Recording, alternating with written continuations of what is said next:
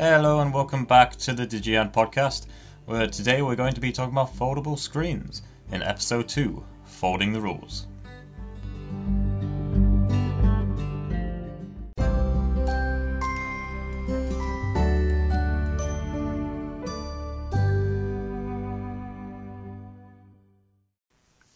So, foldable screens have been in the news quite a lot recently, mainly because the Samsung Galaxy Fold.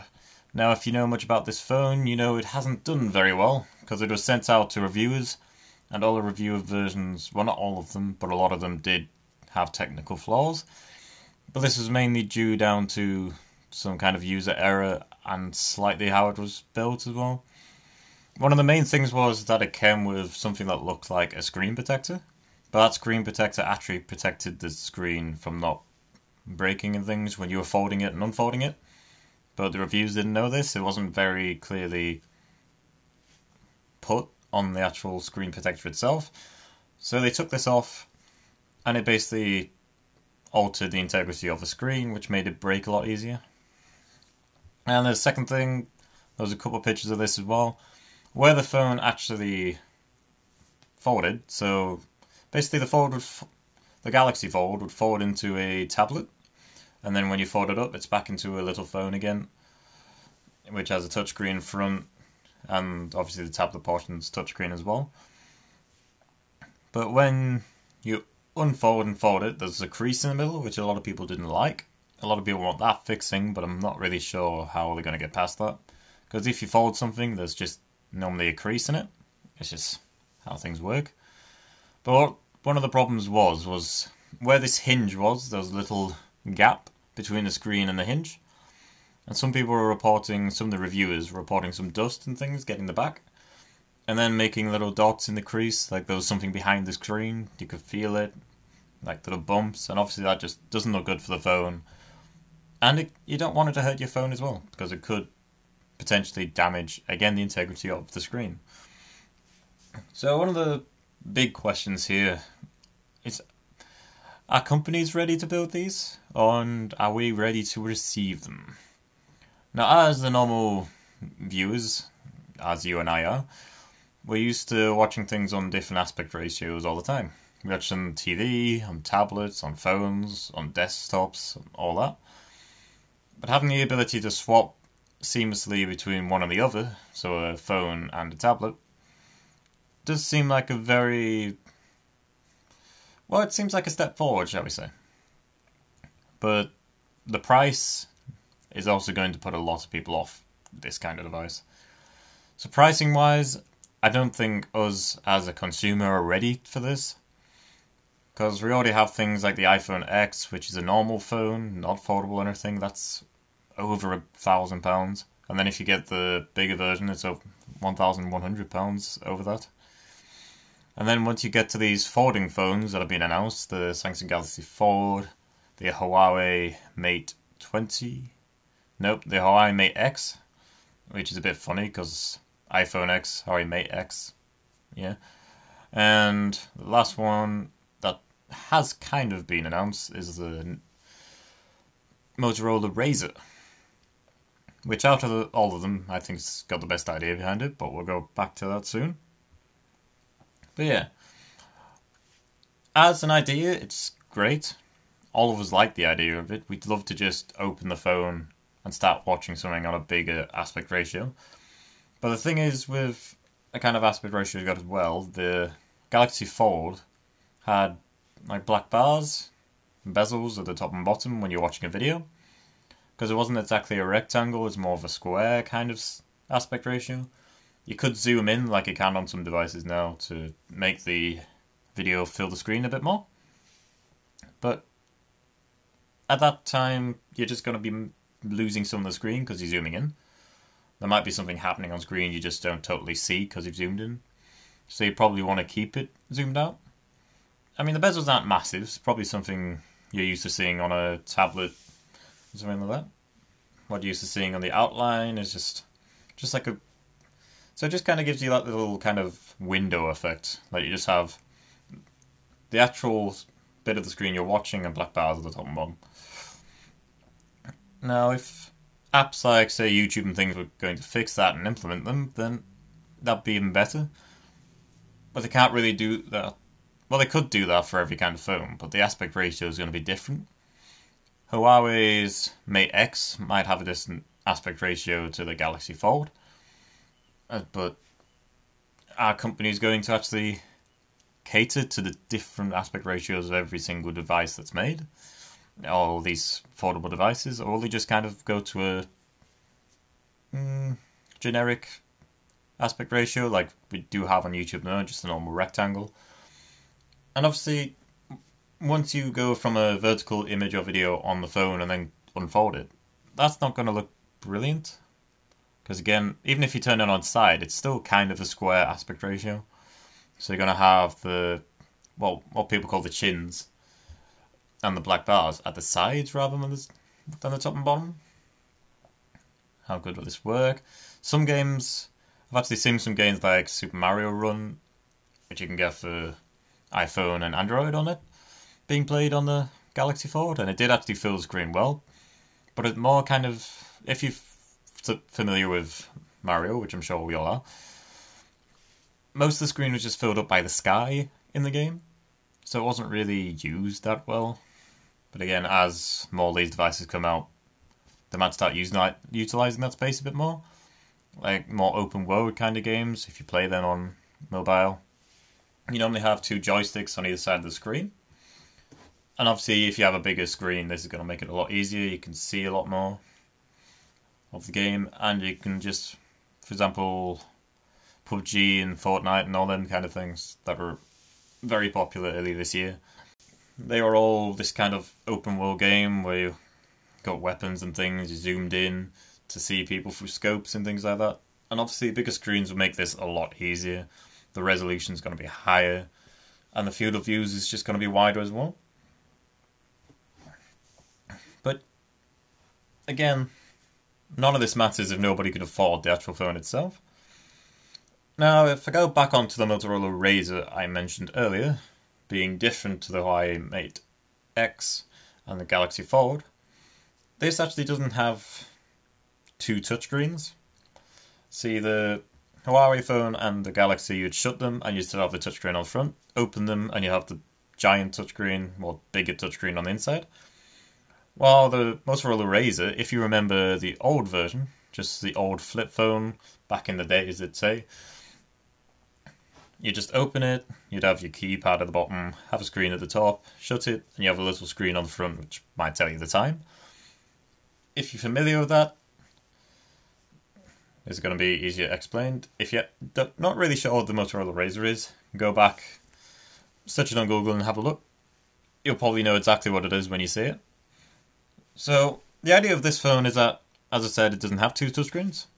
On the front, it looks like the old Razr. You just have a little tiny screen on the front which tells you the time. I don't know, it might tell you other things as well because they haven't released much about it. But once you open it, it flips open like an old flip phone would. But when you open it, you have a whole length touchscreen. So both sides have the touchscreen on it. It's a foldable screen, but you only have it on the inside portion of the phone. Now you might ask why is this better? We have to keep unfolding it. It's going to cause you to fold it more, so if you open and close it so many times, it's going to make it more easy to break. So, it might. Again, we don't know these questions. But one of the big questions for me around these kind of device is cases and protection. Tablets, not on their own, not so much need cases, because most of the time you're not really taking them out, unless it's more like an e-reader kind of thing like Kindle Paperwhites and things like that. Say I have a tablet in front of me right now, which I'm just reading some notes of. Now, my tablet does have a case on it, but it more has a case on it because the case has a stand on it. And I just use it, well, for a stand. So for when I'm eating on a night and I just want to watch something. Or anything like that. But they don't really need... They don't need a case like say a phone would. Like all my phones always have cases, and I go for the flip kind of case, which close kind of like a wallet, because I think they are always some of the best kind of protective kind of cases. If you drop it, it still drops in the case. Or you can get other like gel cases which are raised on the front, so it still doesn't drop exactly on the screen, but say if you're dropping a rock, it's still not going to go very well for your phone and for your wallet. But, but for these foldable phones, not including the Razr this time, for the Galaxy Fold and the Mate X, they have screens on the inside and outside. How how are cases going to be affected here? I've seen one kind of case idea for the Fold, and it's just two plastic cases, see-through cases to go on, one on the front and one on the back, I think, but they are cut out for the front screen. But again, this isn't helping the inside screen at all, really. And if anything, it's a bit awkward. You have to put two different sides of cases on the phone. Then you've got a case on the front, which is doesn't real feel as good as just the screen would. You have to fin- fiddle around in the middle of this case in a little window that it's made for you to go on the front screen. But the Mate X, I don't know how they'd make a screen for that. Because for the Galaxy Fold, when it's closed, it's just got one screen on the front, as I've said. And then you open it into a tablet. The Mate X works a bit differently. Now, the Mate X folds the opposite way. So when it closes, it's just folding the screen around the whole device.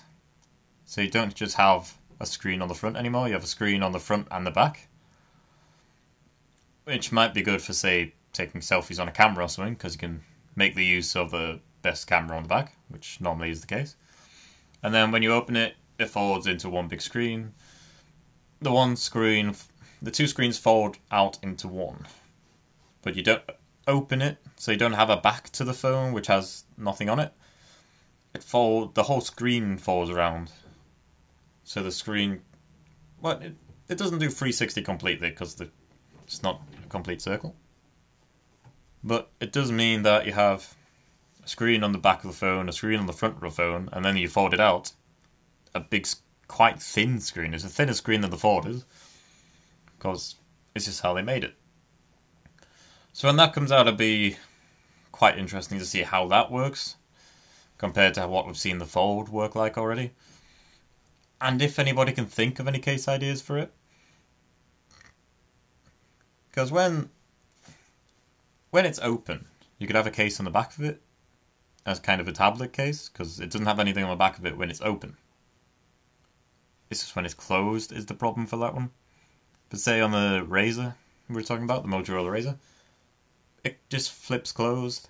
You've got nothing to worry about on the outside really, apart from maybe a little screen which tells you the time. So it's kind of is its own case in a way. It's kind of protecting the inside screen itself.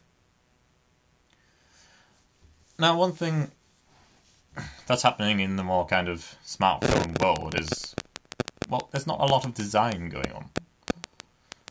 It's just all the phones at the moment look the same. It's just a big touchscreen on the front. They're experimenting with where you put the bezels and things, like the hole punch as they call it. So you just have one camera hole punched into the front screen. You have the chin. Some people have tried to put cameras on the bottom of the phone instead of the top to save space. And obviously, you've got the notch, like the iPhone 10 and things like that, and the Google Pixel, which just kind of has a little cutout at the top of the screen for where the flash and the cameras go. But that's about that's about it. The only thing that's changing at the moment is where the camera is. And some probably most innovative ones at the moment are the ones which have little foldable cameras or motorized cameras which come out of the top when you press the camera button. And there's one phone that actually uses its two back cameras. You press the button and it folds and it brings those two cameras to the front. Which is a fun idea, and again, you get to use the powerful cameras you got on the back of the phone. But these brings more problems, like like a motorized.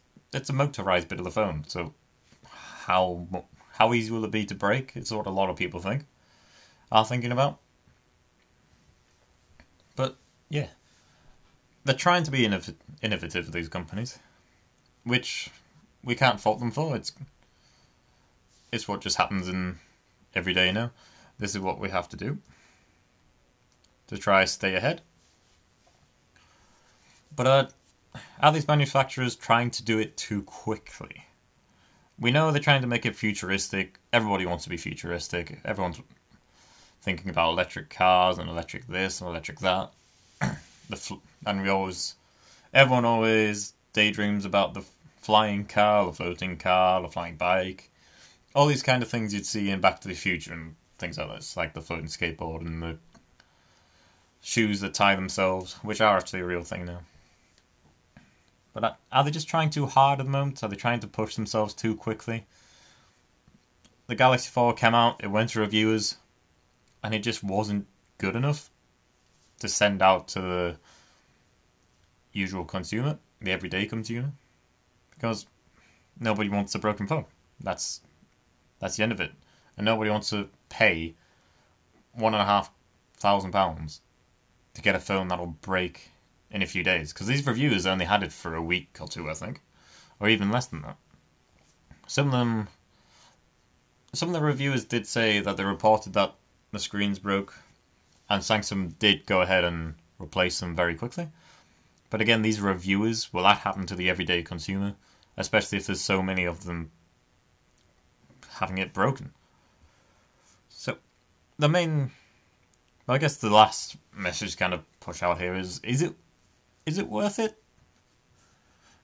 If one of these phones comes out soon, if the Galaxy Fold gets revised and the Mate X comes out around even though all this Huawei news that's been going on and the Razr apparent eventually comes out, is it worth it at this moment in time to buy one of these devices? To own one of these devices? Do you want this is kind of the first generation of foldable screens and foldable kind of devices, not including laptops, obviously. I'm talking about laptops as well. Lenovo actually published a, an idea, a concept, kind of laptop, which was a kind of it was a kind of foldable tablet that turned itself into a laptop, but it kind of wasn't at the same time when you don't have the physical keyboard. But that's for a different moment. When that eventually comes out, we might talk about that. But yeah, is owning a foldable screen device worth it? Mm, at this moment in time, I might just have to say no.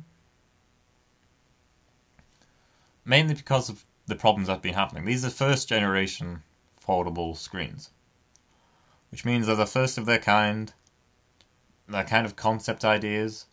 If something goes wrong, they learn about how to fix it. They learn from mistakes, and then they make new ones. And then they keep developing their product. But if nobody does buy it, then they're not going to be able to do that either, because they won't be able to push any more money into it if the sales, well, if they don't sell any. The Razr I would want to do well, just because I like the concept of that better. But again, it's not one of these big brands like obviously Apple will probably come out with one eventually, but Huawei and Samsung are two of the most best-selling brands out there, not including Apple. Motorola is one of these smaller companies. I actually have a Motorola, but that's just because I'm pay as you go and I'm cheap. and well, it's a cheaper way to go, and it's the way I think to go. But so yeah, if you think it's time to embrace the foldable screens, go ahead and let me know. But at the moment, I'm skeptical. And maybe we should all be a bit. So, see you all in the next episode, which is going to be titled Social Media Battle Royale, to go ahead and play on the kind of topic of Fortnite and all that lot. There are battle royale games that are very popular this year but we're going to be talking about who's who's running, who's at the top of social media at the moment. Is it Facebook? Is Facebook going to be taken over at some point in the near future? Is Facebook going to be shut down in the near future? Because there's a lot of things going on about that. And we'll talk about this in episode 3.